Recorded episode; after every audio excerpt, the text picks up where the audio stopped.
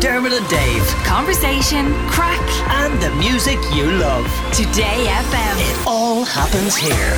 Today F M. And it's time for a Dave's World special. Dave's World.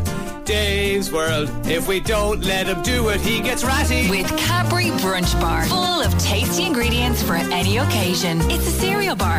Promise. Gillian Wilson is the project director of Van Gogh Dublin, an amazing immersive art experience that's going to come to Dublin on May sixteenth this year in Dublin's R D S. And she joins us now to tell us all about it. Gillian, good morning. Good morning. The first thing I should ask you before we go any further is, what is the correct pronunciation of this man's name? Do you know, I knew you were going to ask me that. So I have always said Van Gogh, but my six-year-old asked Alexa last night, and apparently she says Van Gogh, but said she's always learning.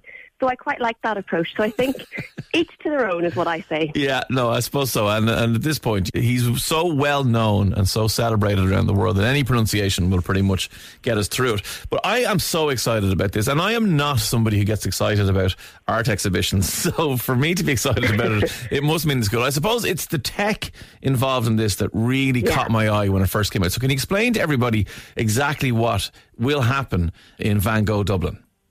Yeah, so I think people get a bit thrown by what is an immersive experience and, and how does it happen. And actually, we were talking to our creative designers and they called it like a, almost like a music composition. So mm. if you imagine all the layers of technology are like all the instruments and all the different layers of a music composition. So the identity of the artwork at the end is the sum of all its parts. So if I can give you an example, rather than thinking of this as, you know, looking at Van Gogh's paintings or life like a movie or a slideshow. Yeah. It's really like you're strolling through the fields in South France with him, or looking out of his window of his bedroom in Arles and seeing the mountains the way he sees it. And then also that idea of, you know, through his eyes, you're perceiving the stars, or you're following his hands that painted the brushstrokes. Okay. So it's really trying to say that you're kind of in it and within it, if that makes sense. Yeah, and I know, I mean, uh, some of the practical stuff, it's like twenty thousand yeah. square feet, it's three hundred sixty degrees surrounding you, so it's not like you're, as you said, it's not like what you'd expect in a traditional exhibition scenario where you go painting to painting to painting, but you, when you go in there, you're in the painting and you're in the story. Yeah, exactly, and if you think about it, you know, Van Gogh almost lived his world, you know, through his paintings, or it was like his world was made of his paintings as well. And even his three D brushstrokes, you know, his paintings were always more than two-dimensional objects. So if you think of the way that they use technology, or we use technology, you know, there's artificial intelligence. So what Nolab, the creative studio, have also done is they've looked at Van Gogh's entire catalogue of over two thousand artworks, so paintings, drawings, letters, and then they categorise those, they analyse those, and then they're able to come up with his style and his colour palette.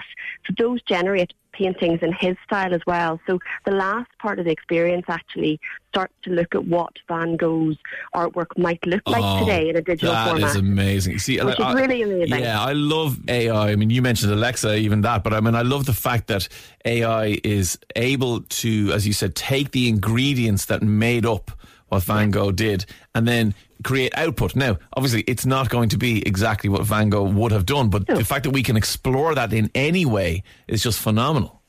And I like to think as well of, if you imagine that, like, the, the Van Gogh artwork is like the material that, that, that some of the immersive stuff is built on.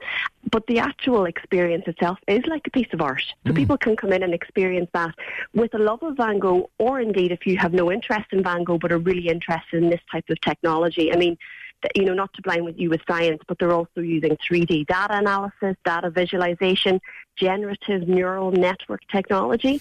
Um, so, you know, they, they, it's all this amazing technology that's out there now. And, and it's really about this idea of hybrid storytelling. You know, you're bringing the narrative together. And rather than this slideshow, as I said, it's this fully immersive experience. And does it go through his life as well as his artworks?